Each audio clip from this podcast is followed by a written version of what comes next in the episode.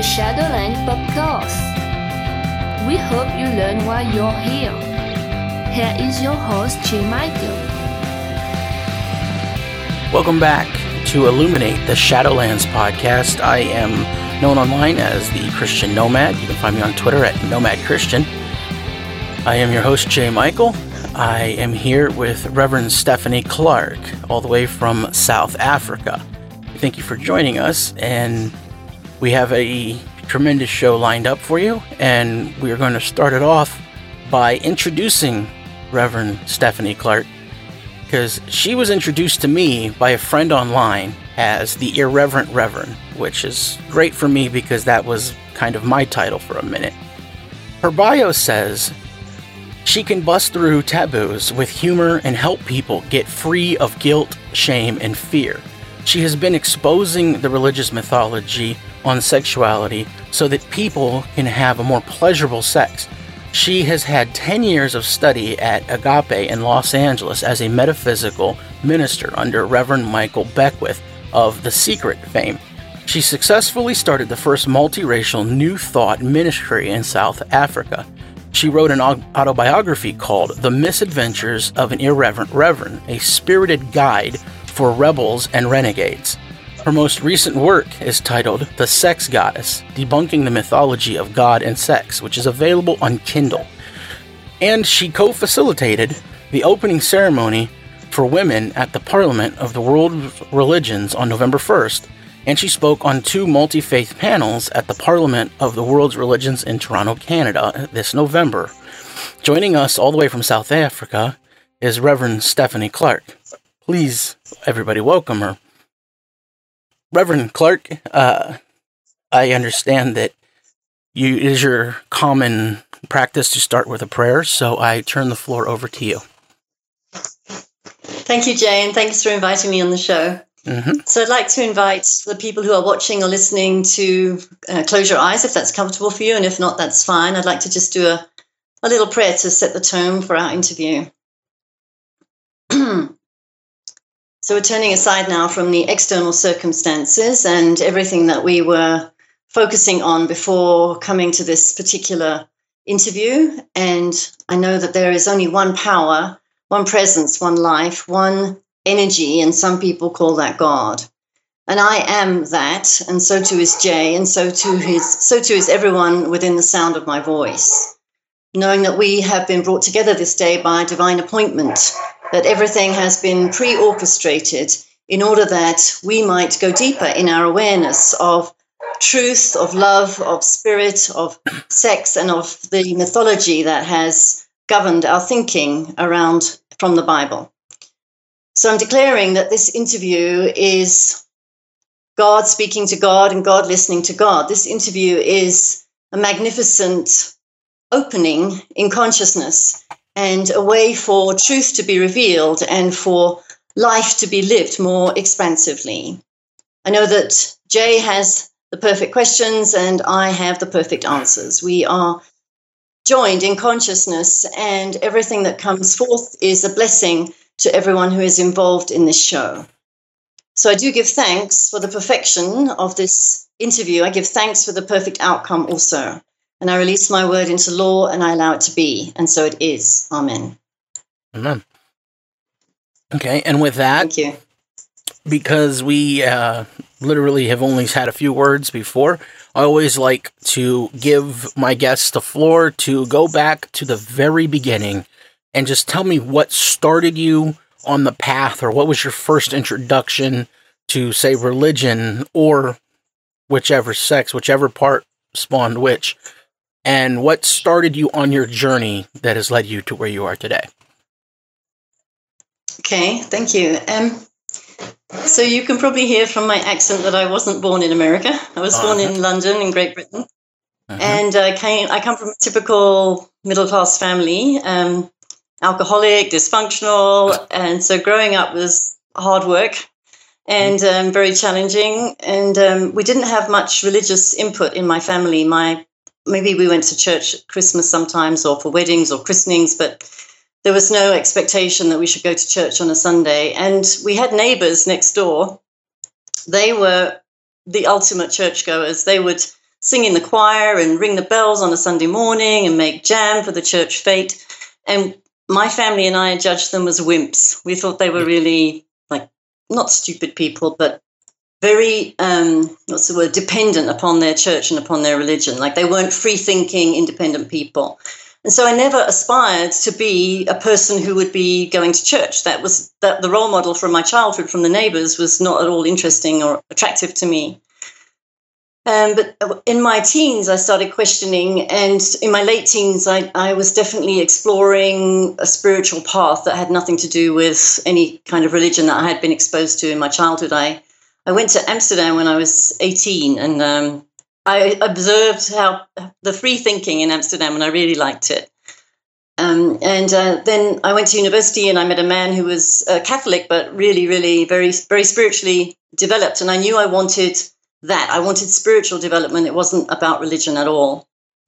Um, he and I had a profound sexual relationship. So just as I was opening up spiritually, I was opening up sexually as well, which is, um, you know, perfect choice of words. anyway, um, yeah. I so I always wanted to know why why in our in the institutions of organized religion that people typically do not talk about sex. They don't address it and it's a primal creative force and it's something that affects everybody whether you like whether you're celibate or not whether you're sexually active or not you're still impacted by the whole arena of sex and so why was that and i also started to question quite recently actually it was last year um, i was listening to the radio in the car and i heard that within a day four women had been raped in the soweto township and i thought what is it that men think that they can just abuse and use women's bodies? Where did they get this notion from? And so the, the other part of me is also, as you might have imagined from reading my books, very rebellious, and I don't like uh, I don't like subjecting myself to any kind of authority. I like to be someone who thinks for myself. So yeah, that's where the, the book on God and sex really started. Plus, I um, last year, also in August, I was invited to speak on God and sex at a conference called Birthing Our Divine Feminine. And Reverend Michael Beckwith was there from Agape, Lisa Nichols from The Secret. And I was speaking on God and sex, and the audience loved my talk. Mm-hmm. And afterwards, there was a rush to the bookstore. Everyone wanted the book on God and sex, and it hadn't been written then. so I wrote it in the past year, and um, so that's what your uh, friend Pastor Charlie found, I think. And um, so now, what's important to me is speaking about this more and more because I want to literally take the covers off, take the covers off, and expose the mythology that has governed our thinking and caused us to be very guilt, feel have guilty feelings about sex, shameful feelings about sex, um, and engage in sexual activity in a way that's often not particularly healthy or uh, life expansive or life enhancing. And I believe sex is meant to be a gift, literally a gift from God, and that's something we're supposed to enjoy. Mm-hmm. And the Bible and religion has done a, a real strong number on our heads and caused us to have a very warped relationship with sex and sexuality. Right. And so that takes us the part with there's a gap kind of between after you're you kind of started opening and flowering into this idea uh, at post college college area until the last year or so and i even noticed there like on amazon you had something released in like 2012 i think is mm-hmm. is a release um during that time what was it that uh, what were you doing? What was had had you been evolving? Had you been changing, or have you kind of had the mindset you have now, and you were just trying to figure out how to apply it? Oh, thank you. That's a great question. Um, I think where I am now is um, much freer than I ever was before uh, because I did study um, at Agape with Reverend Michael Beckwith, as you mentioned in the introduction. And when was that? And Oh, sorry. Yeah, I should tell you. So, so quick, quick, serve, quick summary of my life. So I finished um, university in I was 23. I went to Amsterdam. I worked in Amsterdam for a few years, uh-huh. and then uh, my mum emigrated to South Africa, and I went to see her, and that's where I discovered what was then called the Church of Religious Science. and within within a few months, I got my call to ministry, but I completely ignored it and I got engaged. And I got engaged to a man just like my dad, who was violent and alcoholic. So I got disengaged quite quickly after he hit me. Um, right. And then the call to ministry came again, and so I finally took that leap. I had to go to America to study because there were no um, there were no schools in South Africa at the time. Right that music means we have a break coming up, and so we will yeah. talk about your time with uh, Michael Beckwith and your time in Los Angeles at Agape on the other side of this break. You can get a hold of her at timelesstransitions.net or on Facebook at Rev Stephanie Clark, Rev Stephanie Clark on Facebook. Stay tuned.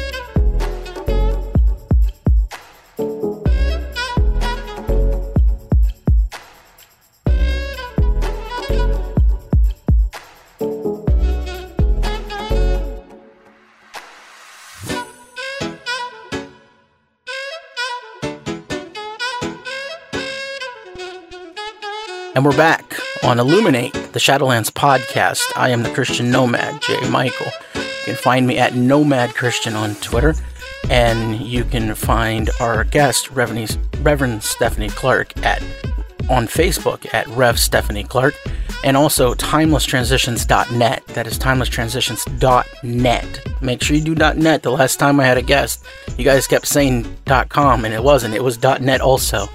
So .net. Remember that.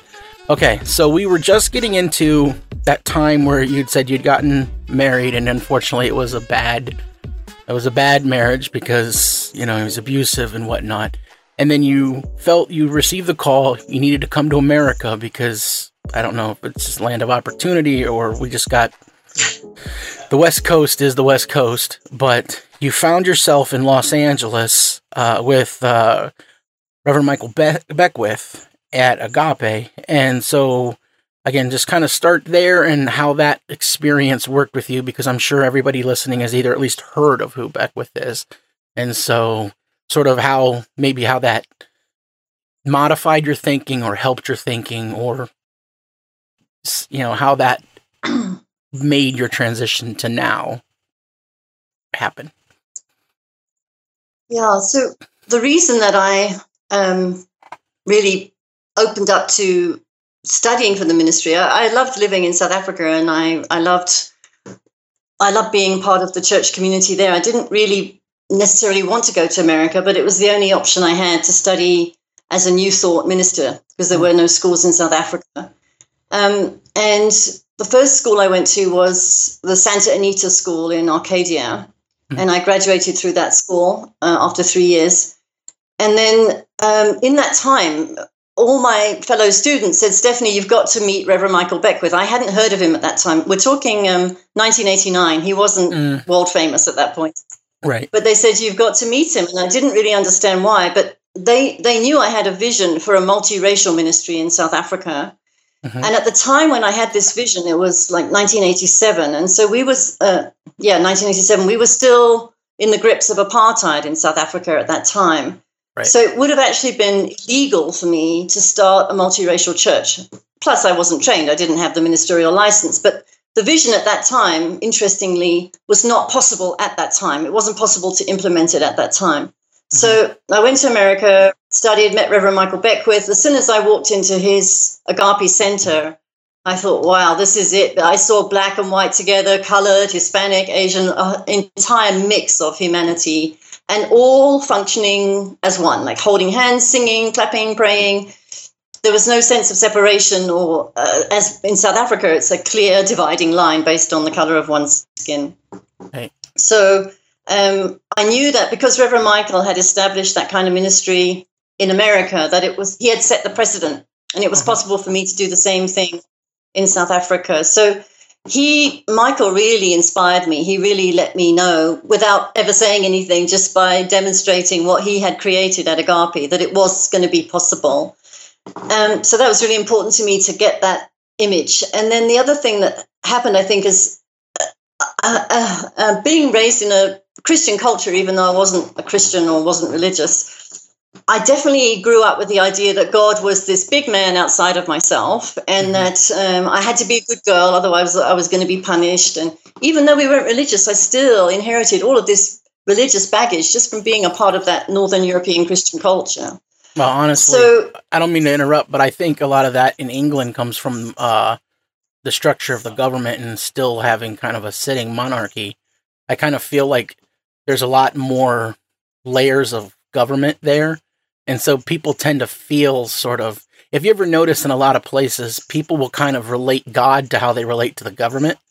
Like people who are comfortable with a lot of government are like, oh, God's here to just wrap me in a warm blanket. And people who don't like it are like, well, God's mad at me yeah. and doesn't let me uh, do yeah. anything. So I do think there's, because I've, I have a few friends from the UK and based upon their mindset, they tend to feel about the government. So I do think Europe still has that because of the monarchical system still being very present. And even though it's a, a queen sitting, it is still very much in the same system that's been around for 600 years, you know. But I just, yeah, I just wanted to throw that out. But I do think there's a reason. I think that's ingrained deep in you from, you know, childhood all the way up through your nurture. So that is something I, I definitely understand, you know, you having to deal with as a thing. So you know, in that case, and believe me, I'm mm-hmm. very politics aside, I tend to be like one of these people to say, leave me alone when it comes to pretty much everything. So, so yeah, I, I, I am so far with your story. I'm tracking, I'm tracking with you on, on the, uh, the feeling, the need for freedom.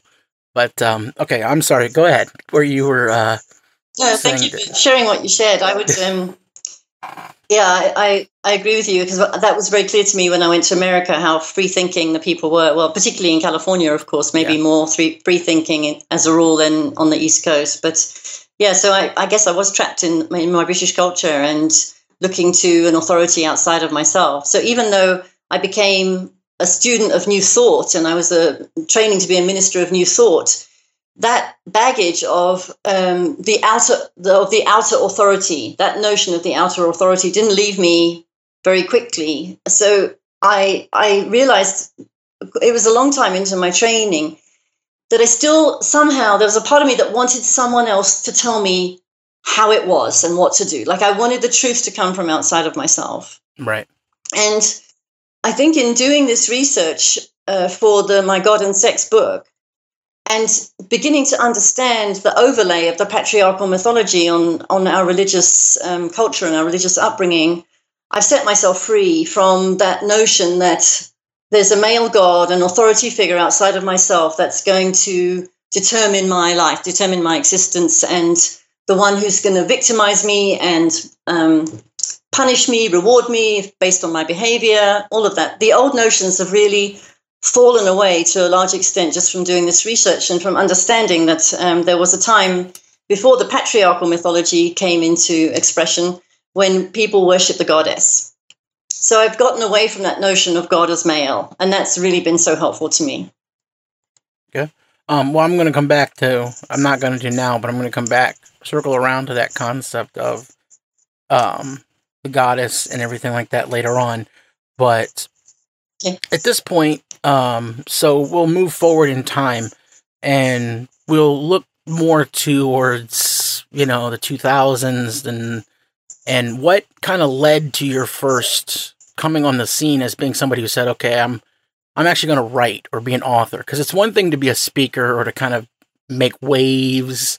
It's another thing to put your thoughts on paper and in print because now they're permanent. Sorry, Jay, I've missed that whole question. Can you repeat? Uh, you said I just, what? yeah. What brought you into uh, with the 2000s, and what brought you into being an author? Because once you put your opinions on paper, they're kind of they're set and they can be used against you, especially. So you have to really be sure of what you're doing. So what what brought you to that Mhm. point? No, thank you for asking. Well, uh, when I was seven, my I was staying with my auntie over the summer holidays, and she gave me a typewriter to play with. I was away. That was it. I was writing to everybody I knew, um, even though I had nothing to say. Right. and my I was seven, and my friends my my friends were playing outside in the paddling pool, and I didn't want to play. I just wanted to sit at that typewriter, and I I've always loved to write, Mhm. um, and but, but writing a book was never something I considered, and that's because um, again my upbringing. Um, writers or artists were considered people on the fringe, people who couldn't support themselves, people who couldn't earn a proper living. And so, my parents, being the parents that they were, like most parents, they wanted to make sure that their child was going to be secure. So, it was all about going to university and then coming out of that and getting a good, secure job. That was the old way of thinking. It's not that way at all anymore. But so, being an artist and being a writer didn't even cross the screen of awareness in those days. And but honestly, I didn't really want it either. At the time, I was studying languages and I had this vision of traveling around the world as an interpreter or translator. So writing wasn't really in my focus. But then at Agape, I think I started writing for the magazine. And um, when I got sober, I was invited to write for the Science of Mind magazine. And so my first article uh, came out when I was nine months sober. That was about 1993. And that was the beginning of realizing that actually I had something to say and it, that it could be published. And that if I could have an article published, then also a book could be published too. So that there was a turning point there, just getting that article published on an, in, in an international magazine. And then long ago, I had a vision for uh, writing my autobiography in a way where I would use a Bible verse as an example of a moral lesson or like a parable, and then then share a parable from my own life about how that Bible verse um, was how that Bible verse uh, was experienced by me in my own life. Um, so that's how that was the format that I used for the Misadventures of the Irreverent Reverend. And so when I learned about the metaphysical interpretation of the Bible, it really set me free as well to understand that the Bible is about consciousness. And with that, we will see you on the other side of this break.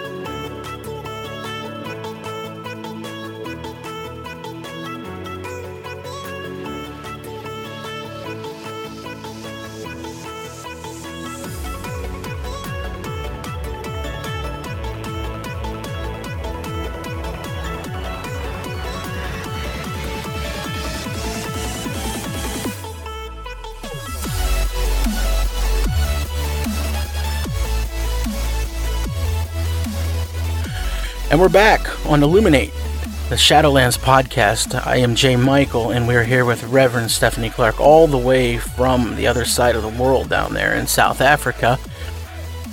You can get a hold of her at timelesstransitions.net or on Facebook at Rev Stephanie Clark, Rev Stephanie Clark on Facebook. Uh, we were just finishing up the moving into and getting past your autobiography, The Misadventures of an Irreverent Reverend, a spirited guide for rebels and renegades. And so I would like to, you know, get more into your writing and what you've done. And so we're going to go back and say about your first book and what what you think um what brought it, how it came about and what the reception was. Okay. Um so uh, the idea for this uh, book in this particular format, I had that um, probably in the 90s. And then in um, 2010, I happened to hear a podcast, which probably changed my life. It was an interview with the author Donna uh, Kozik, and she offered a program called Write Your Book in a Weekend. Hmm. And I signed up for the course, and um, we started on Friday night, and we went through Saturday and Sunday. And she she was a really good teacher. Um, and I didn't get my book done in that weekend, but I got a third of the way through. Right. And I realized if I write two more thirds, I've got a book. Mm-hmm. So each piece of the writing in the early days was all about crashing through my own sense of limited beliefs about who I am as a as a potential writer. I didn't believe that I could really write a book because so many people say I want to write a book and they don't. Yep. Um, and but I saw that it was actually going to be possible, and that I could, you know, thanks to technology, thanks to the way that the internet has evolved and developed, I could self-publish. I didn't have to wait for someone like an outer authority to approve of me, like right. God, and say, "Yes, I want to publish your book, and I want to pay you for doing it." You know, so that's that was a great freedom for me that I could self-publish. Um, but before that book came out, I, I had a dream. And um, in the dream, it was 2011. In the dream, I was told that I had to write a book about the spiritual history of London using the underground as my entry point. The underground meaning the, the metro, the tube, the subway. The tube. Okay, yeah. Um, yeah. And um, and I it, this this came in a dream, and I and in the dream I said, yeah, yeah, I must I must write that down, and I didn't. Mm. And uh, the next day, I was I was in. I remember I was in Austria. I was doing my work as a, I was doing my work in marketing. I used to market English language courses in Austrian schools. So I was about my business, doing my work, and I got a reminder in broad daylight as well. Remember that dream. You're supposed to be writing a book about the London Underground and about the history, and using the entry the entry point as the tube stations. So then, um, a few days later, I was back at home in England, and then I had I went into meditation on this book. And in the meditation, what was uh, revealed to me was that um, Sir Christopher Wren, who designed St Paul's Cathedral, believed that at the time of the second coming of Jesus, that Jesus would not return to the Temple of Solomon in Jerusalem, but he would return to he would return to London. He would come to St Paul's Cathedral. so Sir, Sir Christopher Wren designed St Paul's Cathedral using the sacred geometry that had been used to design and build the king the the Solomon, sorry the Temple of Solomon in in Jerusalem. And the way that he designed this cathedral was that the because of the sacred geometry, the very vibration of energy when you're in that cathedral is already uplifting. It will take you to a new place in consciousness, which is mm. Fabulous, so visionary, so amazing. And then, uh, based on the um, chapter, the chapters in uh, Revelations about the New Jerusalem, um, I realized that the twelve um, city gates of the New Jerusalem would become twelve tube stations. So I chose tube stations with a very dark history underneath, and I wrote about the dark history and all the pain and all the suffering that had occurred underneath the earth in London. And then at the end of each chapter, I wrote a prayer to cleanse and heal and restore the light to those areas. And I, I, was told to publish the book before the 2012 Olympics in London because that would be a time when all the tribes and all the nations would gather in London without any political agenda. It's really about sport and about enjoying and sharing and celebrating the human spirit and the human achievement. So the book came out a few days before the actual Olympics. So I fulfilled that divine commission. And, um, but that was my first book that actually was uh, unleashed into the universe. And soon after, uh, my publicist reminded me that there was going to be a 150th anniversary of the London Tube. And so she asked me if I wanted to be on the radio. And I, I got to be on BBC Four talking about my book. And so, yeah, lovely. It was really wonderfully received. And then uh, later that year, I decided I was going to go ahead and publish The Misadventures of an Irreverent Reverend. And I got so much confidence after publishing the book about divine, uh, Down Dirty and Divine. I thought, well, why not? Why not have two books in one year? So right. the manuscript had already been written, and then I just then I just uh, made sure that it got published before the end of that year. So yeah, I think um, the feedback that I've had is lovely. People really enjoy my writing style, and they really enjoy my honesty as well. Because I don't, um, I don't pretend to be holier than thou. You know, I, I'm, I show myself as a human being, also struggling sometimes, questioning a lot, and wanting to really develop my own inner relationship and have the best life I can have. So that's what it's, you know, that's what I'm here for. That's what it's about. It's not about trying to tell people how to live their lives. Everyone has to discover their own way. Um, so that was 2012, and then um, the book on God and sex, as I mentioned, it just it was really it became clear that it was needing to be written in uh, last year, so 2017 August. That's when I knew this book is something that people really want because they really loved my talk and they wanted me to carry on talking longer, but I only had about 20 minutes on the stage, so. Yeah there was such a like a hunger literally for more about this liberating these liberating ideas because people have been so trammeled and trapped for so long around the area of sex. Right. And so now that brings us up to you know let's just say this last year and so, what would you say has been your message? What, like, what is the one thing, if for right now we're about halfway through our interview, what would be the one thing you wish people would take away? Like, if, if you had to try and boil it down, what's the one thing you wish people, when they say, okay, Reverend Stephanie Clarke, this is her message? Oh, okay. Let me think. Um, well, I want people to know that God wants you to have sex, that you were designed to have sex, and that you were designed to enjoy sex. Uh-huh. And that there is no punishing God up in the sky who's going to clobber you for having sex or enjoying sex. Um, if you want to have sex with someone that you're not married to, um, I know that that's exciting, but rather tell your partner, be honest, be upfront. If you want to um, have sex with people who are who you're not married to or, who you're not in a committed relationship with, um, I'm, so I want to say that God wants you to have sex, but I also want to say that um, it's your responsibility when you have sex. So you need to be responsible when you're having sex, so that other people don't get damaged or hurt. Um, and that's what else?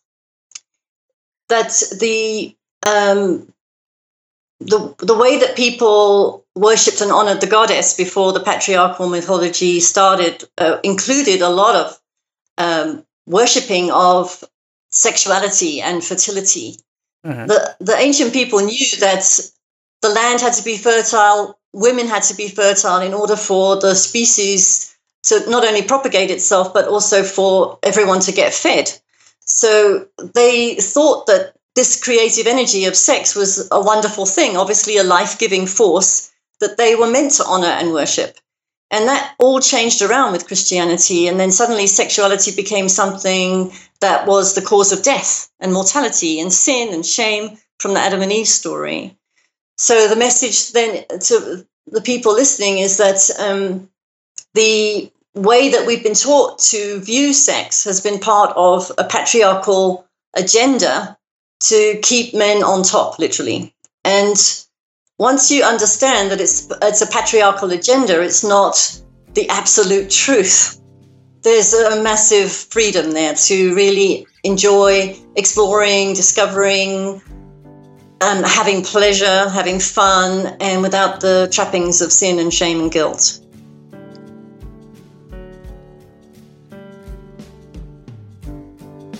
And so we are going to continue speaking more. And I do have a few questions. And we're going to go back now in time and we're going to talk about the change, the crossover between the divine feminine and the uh, the patriarchal structure that, as you've laid out. And we will get to that on the other side of the break. You are listening to Illuminate the Shadowlands podcast.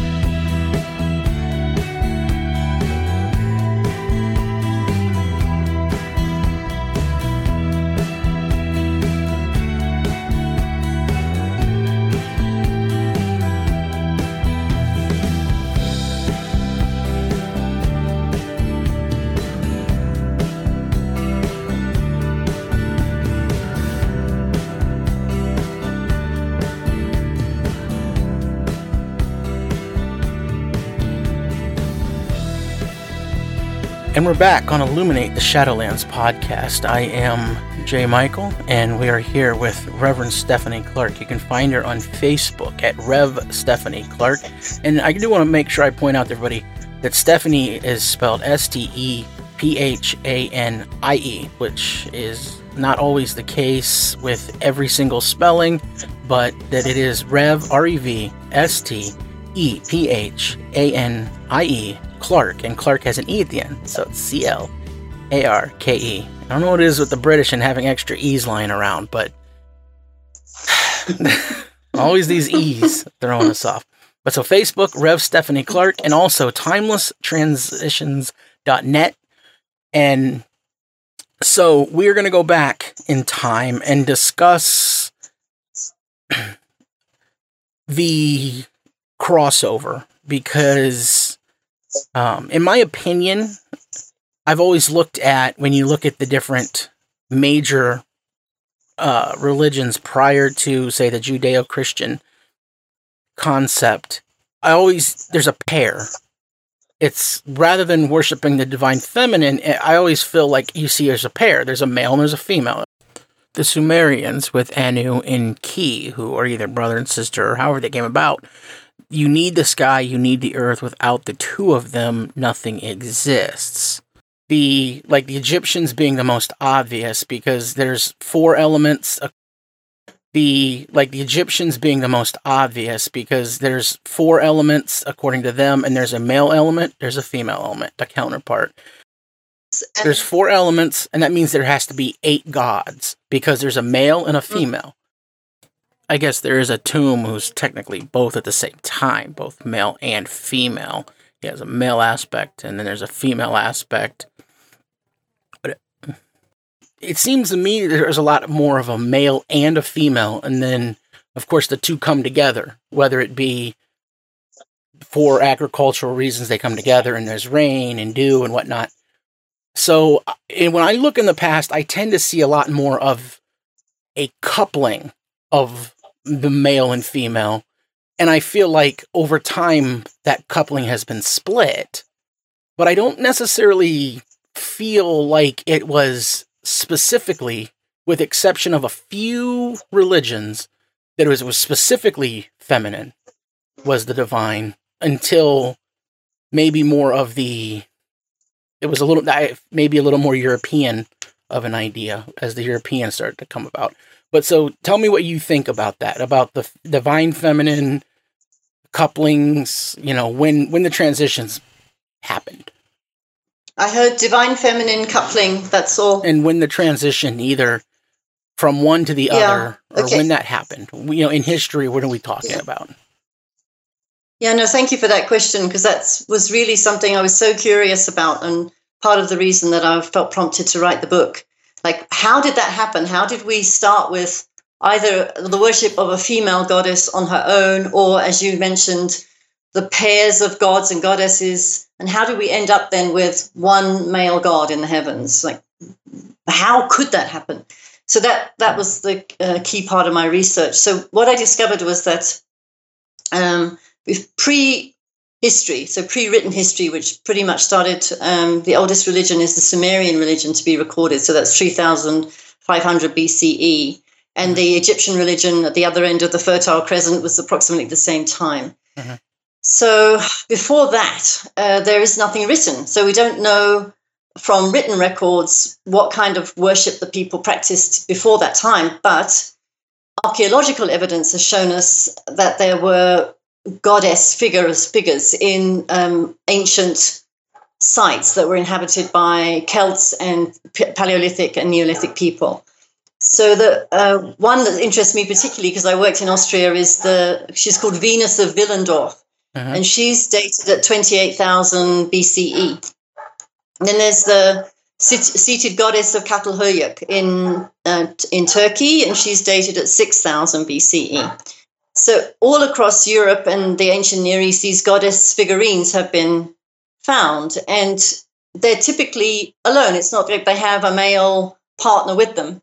Mm-hmm. Um, although I, I, was in the um, I was in the Isis temple in Mainz in Germany, and there was a I remember in one of the showcases there was a a figure of a male and a female standing up and having sex. But I think that was probably something that was used as a charm. Like if people went to the temple wanting to have a partner, that, that they would have a, a clay doll made in the in the, that shape, so that that would be like a charm for them.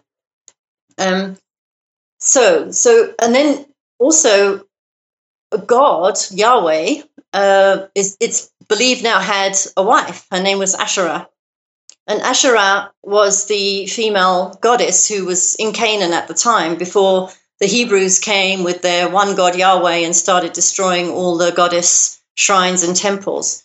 So, in archaeological findings, that has been discovered that there was um, a, a, jar, a, jar, a clay jar with uh, an inscription on it, and it was a petition for a blessing to to God and his Asherah. So clearly, Yahweh, God, and God, God had a, a female um, partner as well. But then the right. Hebrews more and more wanted to establish a monotheistic religion began to destroy the evidence of a female partner for God.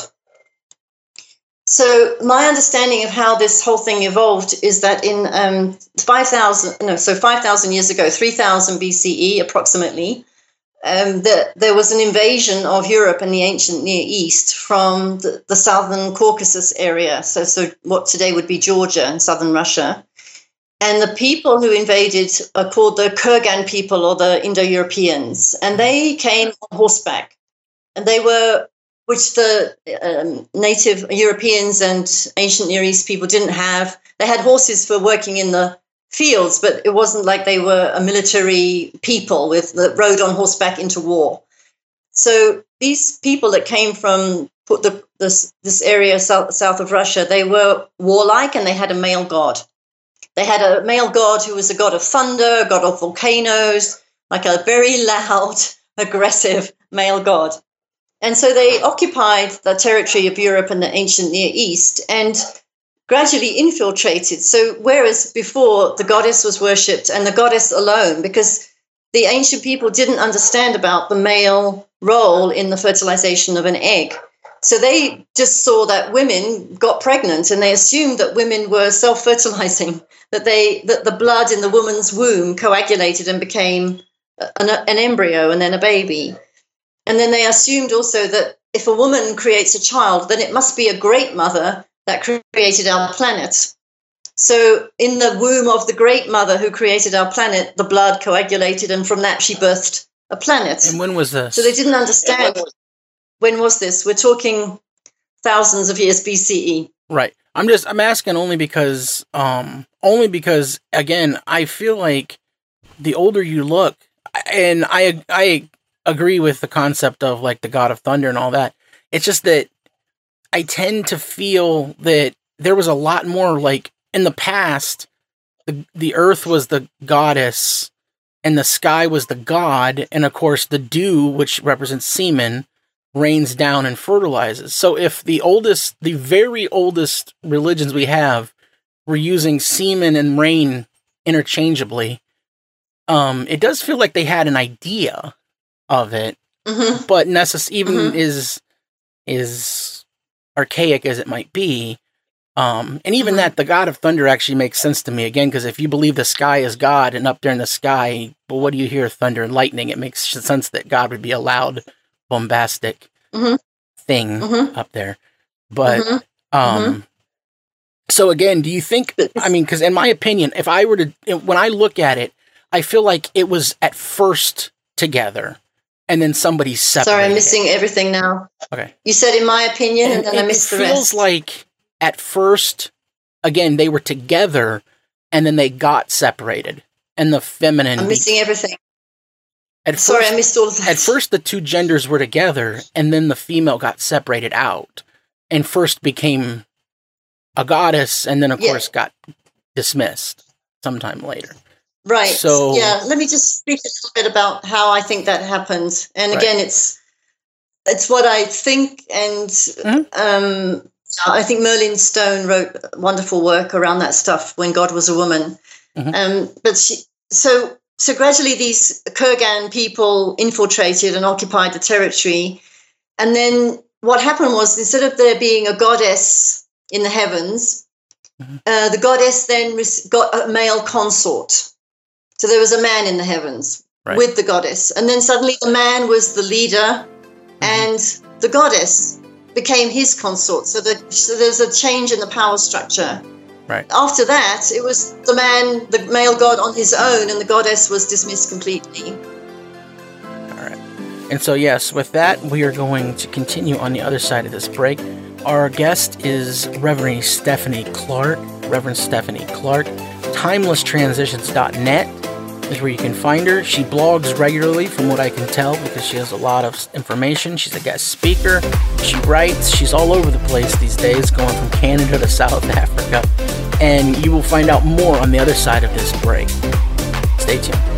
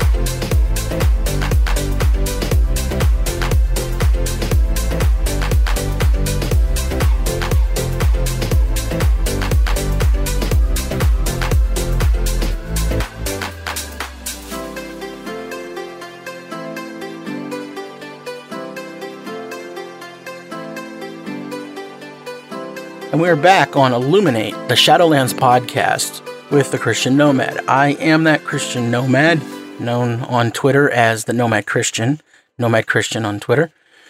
You can find our guest, Reverend Stephanie Clarke, at uh, timelesstransitions.net and on Facebook at Rev Stephanie Clarke. And that is R E V S T E P H A N I E. Clarke is spelled C L A R K E. Clarke. So Rev Stephanie Clarke on Facebook. Uh, we had just spoken about going back into history as far back as we can look and kind of the idea of the feminine, of male and female, female with a consort, male with a consort. Now let's move into the Judeo Christian area, kind of later in the Judeo and more towards the Christian era, and kind of discuss, you know, what you think of, you know, the Christian mindset or how it has contributed to the system that that we're we've been addressing. Yeah, no, thanks for that question. Uh, so, obviously, Genesis has been the major cause of most of our problems around sexuality. Um, the I believe that the Hebrew scribes they were writing in 1000 BC and 600 BC. Mhm. They uh, had an agenda to have a male god, uh, one male god, and I believe that the story of Adam and Eve comes from a much older mythology, probably a Sumerian myth or a Babylonian myth. And I believe that Eve was actually a sex priestess and Adam was her consort, Okay. based on the fact that the, the goddess religions were still around in, in the times of early Christianity. It was only in the late fourth century that Emperor Theodosius started to persecute the so-called pagan religions. And pagan just means of the earth or of the countryside, so it doesn't mean demonic or he or uh, whatever. It doesn't mean demonic. The catch-all for anything So, um, non-Judeo-Christian. Emperor, uh, sorry, yeah, Emperor Constantine made Christianity the dominant religion of the Roman Empire. Mhm. And then his successor Theodosius made sure that the pagans were persecuted, burnt at the stake, whatever. So, um, right after Jesus' death, we know that the Gospels weren't even written till much later. And then later still, towards the end of the fourth century, there was a man born in North Africa called Augustine. And most people know him as Saint Augustine. Right. But Augustine was born to a pagan dad and a very strongly Catholic mother. Mhm. And he had a mistress, he had a son. He was very sexually active, but he believed that he could, he- that because he couldn't control his penis, his penis must be of the devil. He, he realized I can tell my arm to go up and my arm goes up, and I can tell my arm to go down and my arm goes down. But when I tell my penis to do go up or go down, it does the opposite thing. So he made it up completely. He made it up that his genital organs were devil spawn. And he also made it up that um, the Adam and Eve story was about sexual sin, which it wasn't as far as I'm concerned, but um, that's how he made it up. And that's how he managed to convince all of the church fathers. And so that then became doctrine in our church mytho- in our church mythology, I'm going to call it mythology, that um, sex is something simple and only appropriate between married people. So Augustine was, um, he was, as I said, sexually active, but then he had a transformational experience after which he didn't want to have sex anymore and he became um, a monk. And from that time on, that's when he began his writing about the fact that sex is something sinful. So the sin is not sex as such, it's the temptation, it's the weak willed nature of the human being that wants to indulge in things that are not heavenly or that are of the devil, something sinful. Um, so he said, every child, therefore, who's born is born of this sexual relationship between a male and a female. So every child is born in sin. And that's why baptism got introduced. So rather than baptism being let's bless this new baby in our community. It becomes, let's quickly sprinkle water and pray over this kid so that if the kid dies in early infancy, it's not going to go to hell. That's the whole purpose behind baptism. Have you read a then lot of Augustine- Augustine? Uh, just with Augustine, because I've read a lot on Augustine uh, in my journey, um, and I agree with everything you said is uh, accurate about him, and especially, I mean, he's there's a reason why he was a lush. You know, he's the currently he's the um, patron saint of beer and you know alcoholics and I think two other things like carpentry and, and bees or something crazy, but uh, um if the if you read i feel like if you read the the mass of his work he felt like the body in general the flesh in general was just evil because he talks a lot about hell as being like the refiner's fire. And it literally you go to hell because it licks clean the the sin you know like like like silver having the impurities burnt off of it. So i feel like augustine he's an i almost feel like in some way like i said you're right. I feel like he's an easy target though for a lot of vitriol because his views were so extreme because he himself was such an extreme character. Um Mm. but I do want to I want to point out I want to go back to the concept of Genesis because that's a point of contention for me too because I don't believe a honest reading whether in Hebrew which I do read I do speak and read Hebrew or in English or Latin either the Genesis account, I don't believe there's anything sexual in it. I actually believe, I almost feel like when I read it, the Hebrew scribes went out of their way to cleanse it from sex. Like if it was based upon a prior sexual, you know, mythology, I almost feel like they cleansed it. Sorry, sorry, I'm missing it. This is such an interesting question, and I'm no. missing it all. Oh, that's Shane. okay. I'm sorry. So, I think you've you made the point that the but if, like I said, yeah, if okay. If it was about sex, I feel like the Jewish scribes went out of their way to cleanse it of all sexual connotation. They went out of their the, way, like to cleanse it from sex, to like strip the sex out of it. Because if you notice, the first time they even realize they're naked is after sin. Yeah. Yeah, in yeah, the yeah, Jewish exactly. mindset, That's unless you're a Kabbalist, the Kabbalah Judaism, they believe in Lilith and all of that. But the mainline Judaism, even you know, a thousand BC, seemed like they, like I said, they tried to strip anything sexual out of it. So, and again, I think that's an honest reading. I think people read it with an agenda and try to put things in there. But how, with that occurrence, how do you, like, you know, think the Genesis account should be read? I mean, as it, as it, we read it today, as we read it today. Well, like if you were to open up a Bible, which I have, and in the beginning God created, and then you have mm. Adam and Eve walking around, and she takes a bite of a fruit. Yeah. Mm-hmm. You know, like what do you think that mythology points to? What do you think that story points to? Well, I think it's a mixture of a number of different stories. Mm-hmm. Um, one of them is, uh, I think it's Inanna in Utu. Yeah, Inanna wanted the secret of knowledge in mm-hmm. Sumerian um, mythology, and so she convinced I think it was her brother Utu to or, to take her into the underworld where she. Mm-hmm.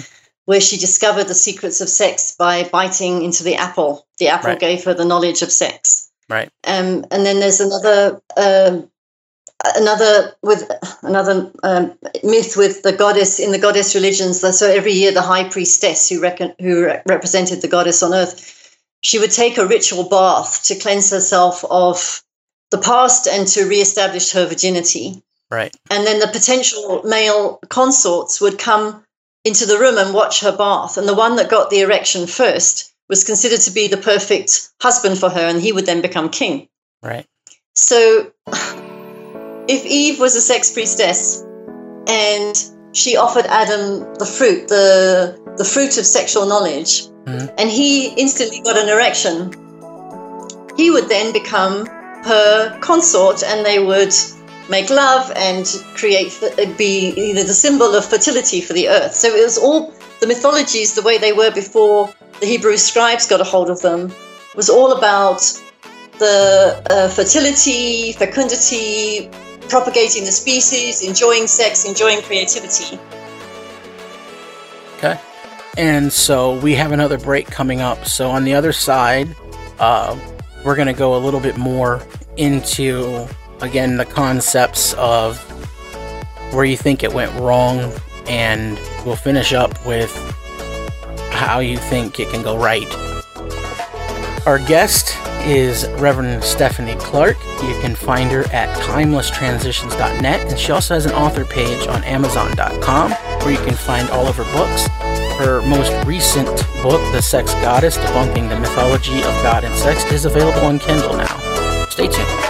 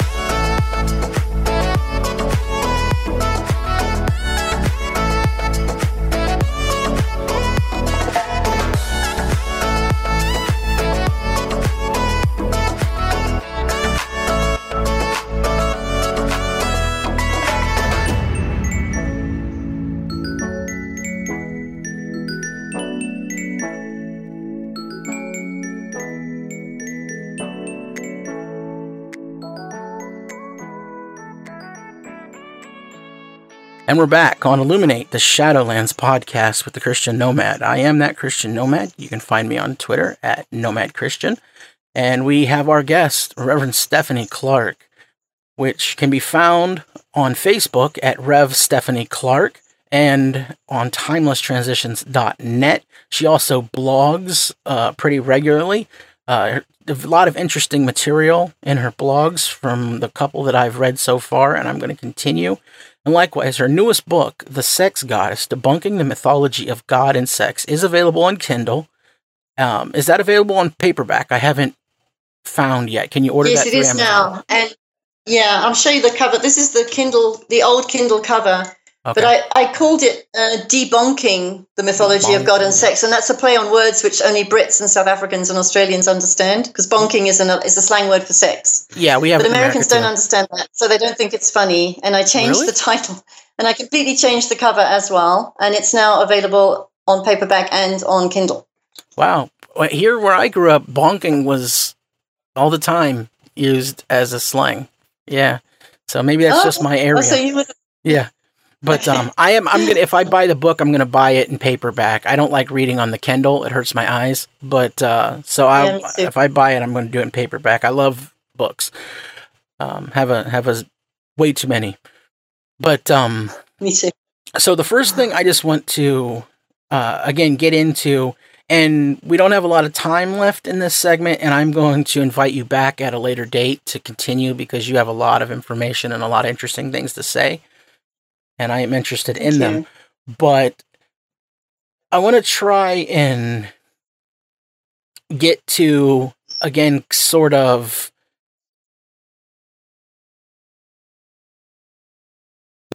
prior to the time of Augustine.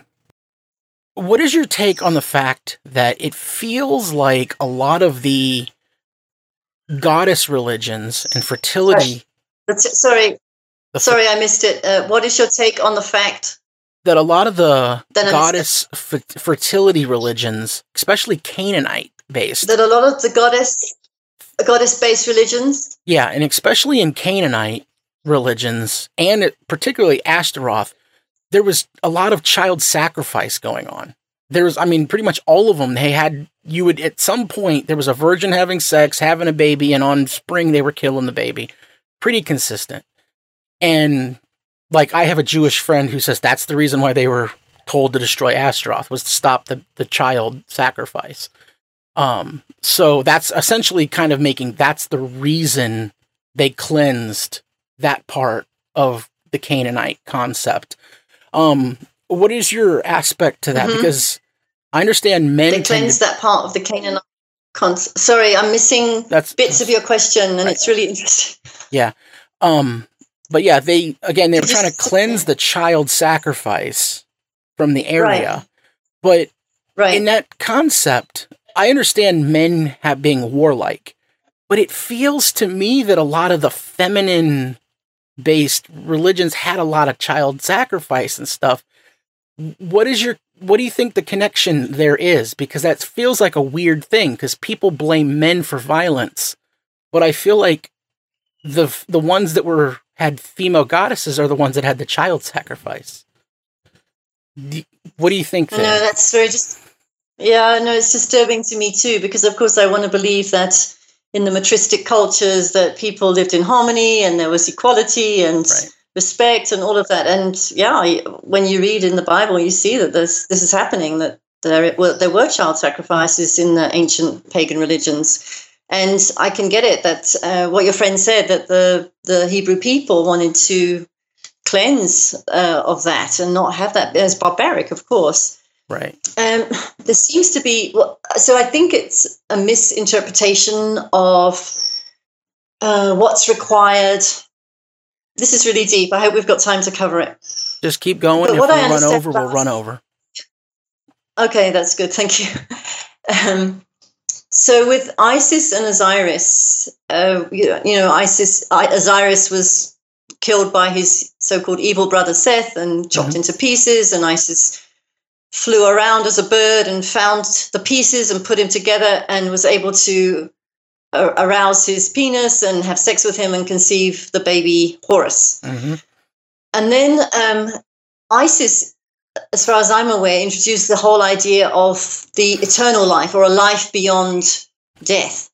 And Isis, uh, Osiris became the king of the underworld. And it was understood that he had to be sacrificed in order for the crops to grow, for the fields to be fertile. So there was something about his the sacrificing of a human that allowed the whole earth to be replenished and restored. Right.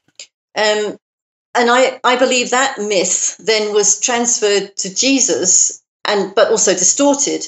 So in the same way that Osiris was sacrificed, I believe that in the old um, in the old uh, goddess religions, uh, I think I believe it was on the spring equinox. That makes sense to me. That on the spring equinox, the high priestess of the temple would have sex with the local so-called shepherd king. So the, a local man had been chosen from amongst the community members, and he would have sex with the goddess on the spring equinox. The goddess, or the sorry, the high priestess would conceive a child, mm-hmm.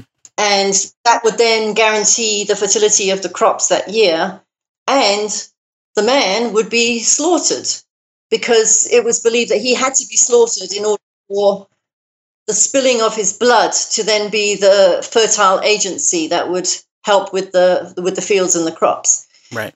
Um, and then I so I believe that that mythology or that understanding was carried over to Jesus, and so Jesus also had to be sacrificed, and the mm-hmm. spilling of his blood wouldn't save the earth; it would save people's souls. I mean, that was a right. massive leap from saving saving the agricultural world to saving the, the, the souls of, of humans. And the reason that Jesus had to save humans was because they had been contaminated by the sin of sex. That's the only reason that we need redemption. That's how the Christian mythology has interpreted it. I don't believe if right. Jesus existed, if he was crucified, if he rose again, if all of those things were true, he didn't do it to save us from the sin of sex.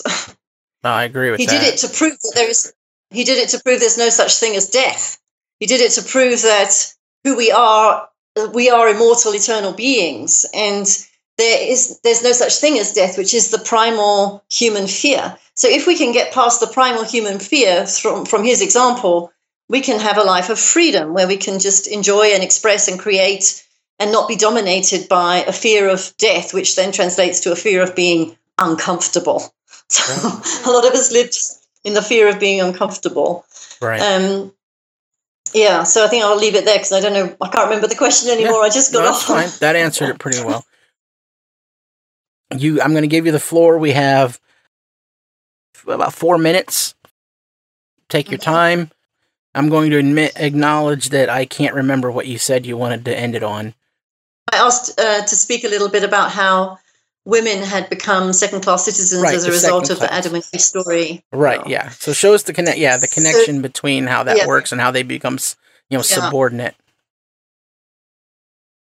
So from the Adam and Eve story, Eve was then considered the wicked temptress and the cause for man, literally man's downfall. We're not talking about humanity's downfall, except if man is the is the only real human and women are just an afterthought, then yeah, we're talking about human downfall. Um, so she's the cause of man's fall from grace because she tempted him. He has no responsibility in the matter at all. He's not responsible for his erection. He's not responsible for what he did with that erection.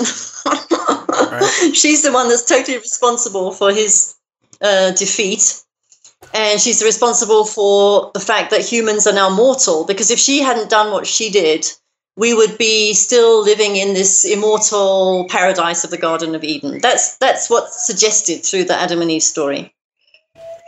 So as a result of her sinful nature so called eve has been vilified and all women have been considered to be the daughters of eve. So all women are naturally sinful because they have a sexual nature and they can tempt men into sex, which is bad for a man's soul. That's that's the mythology. So then Mary comes along and she has to cleanse all that. So Mary has to be a virgin. Because if right. Jesus is born of a woman who's not a virgin, how can he save us from sex, from the sexual sin that stains us? Okay, so I'm going to leave it there on a cliffhanger. right. And so I look forward to talking to you. there you have it. When we come back uh, to interview in the future, you have the cliffhanger. You know, Mary, Jesus. Where does that leave us? I'm going to come back and wrap up the show on the other side with a few of my thoughts. But until then, I just want to thank our guest, uh, Reverend Stephanie Clarke. You can get her at timelesstransitions.net. Thank you so much for showing up. Thank you, Jay.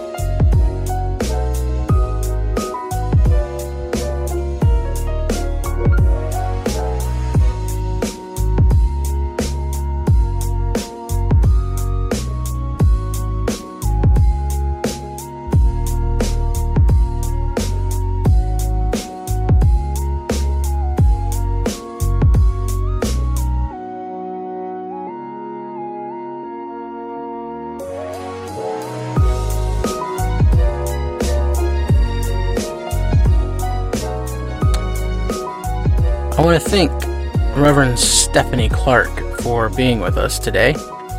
We will have her back soon. Her website, one last time, was timelesstransitions.net. Timelesstransitions.net. Obviously, for anybody who knows me or anybody who's listened or read any of my stuff, she and I do not agree on almost anything. I know may not be clear from our conversation because I don't really challenge much, but that's because the purpose of today was to find out what she knows. I want to know what she knows. I can't disagree with somebody if I don't know what they know or what they think. And therefore, I'm here to listen and find out what she thinks. So I did that. And she told us, and it, she was very gracious to come on the program and do such a thing and I I look forward to the next time because I think we need to listen. We need to listen to each other. We need I, I think most of the the issues that we have and what I believe and she believes and whatnot could be summed up in saying that I believe it's a dis a misunderstanding and she's using that misunderstanding in the way that pretty much everybody has used that misunderstanding.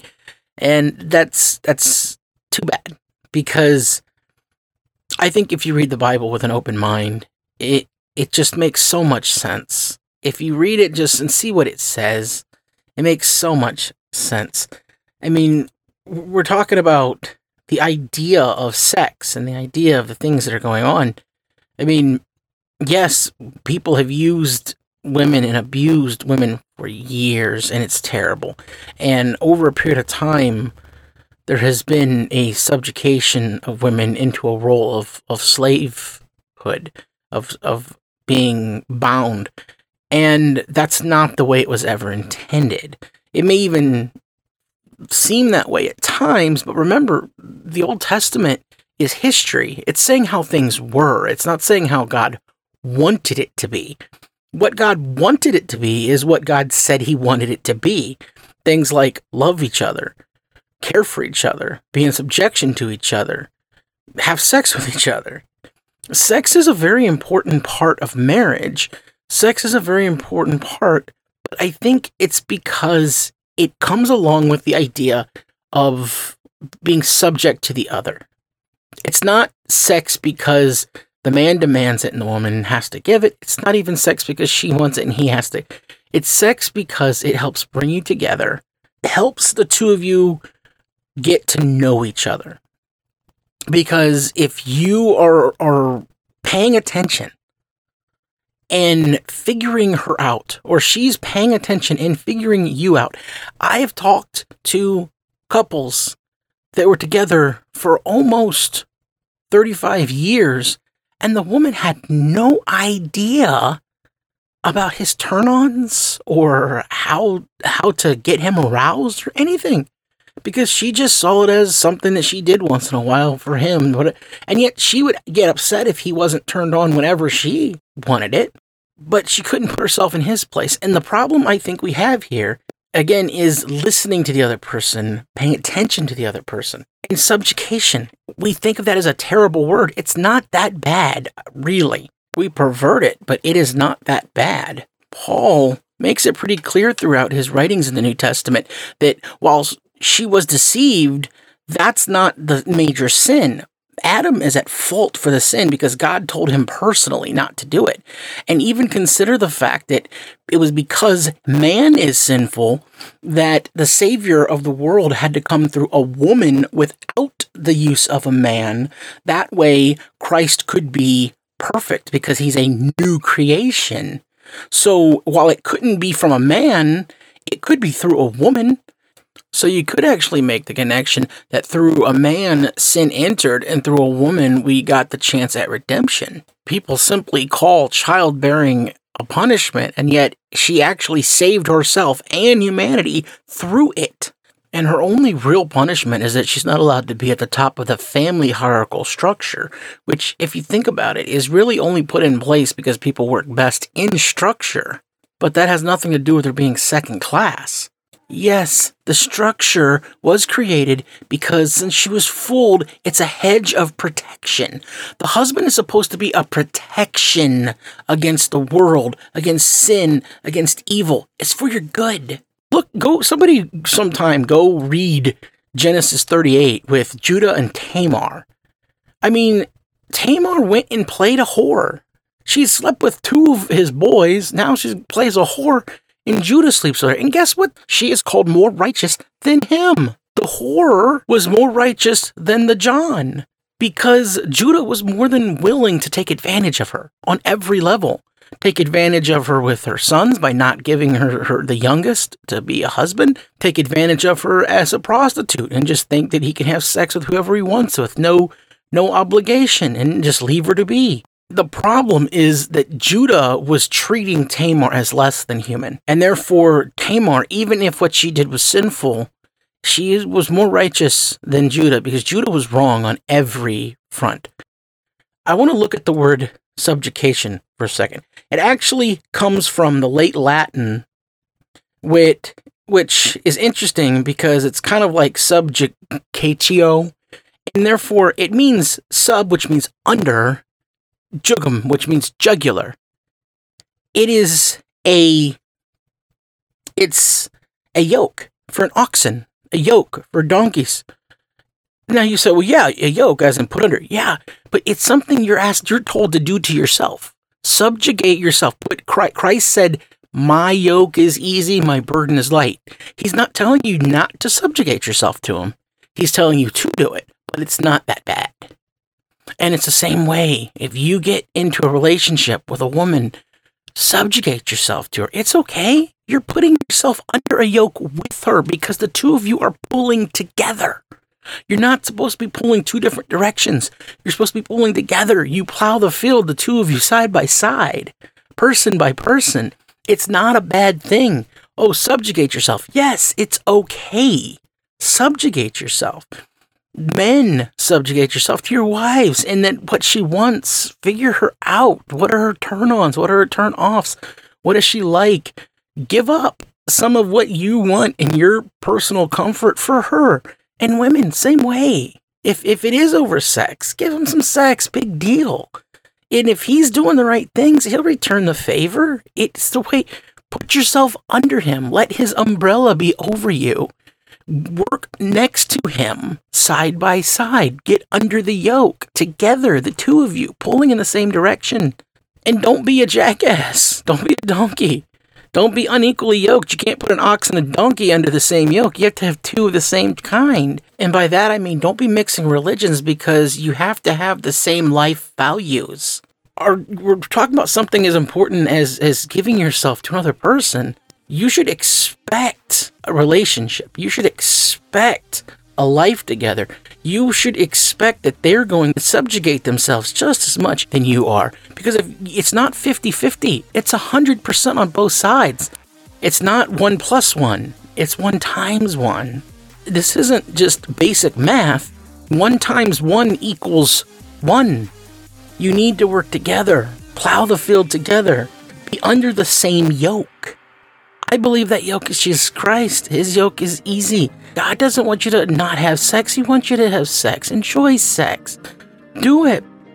Figure it out. There's no limits to it. I'm telling you, anybody who wants to put a limit on sex, the only limit is it's supposed to be between you and your spouse. Find a spouse and do it. It's okay. But subjugate yourself. It's not a dirty word. Everything sex is the dirty word. No, subjugate is the dirty word. Oh, be in subjection. Yes, it's okay.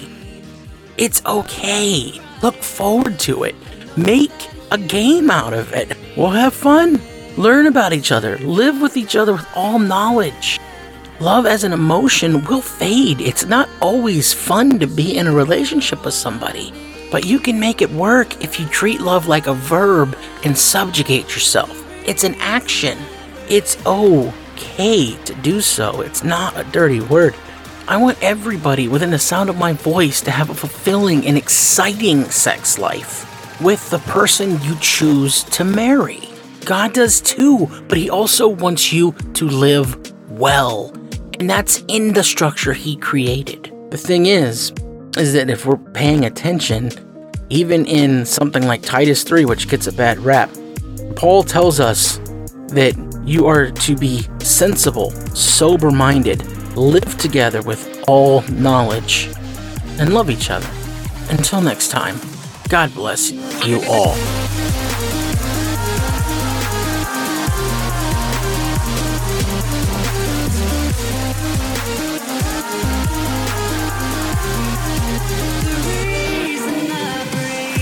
Thank you for joining us. Come again.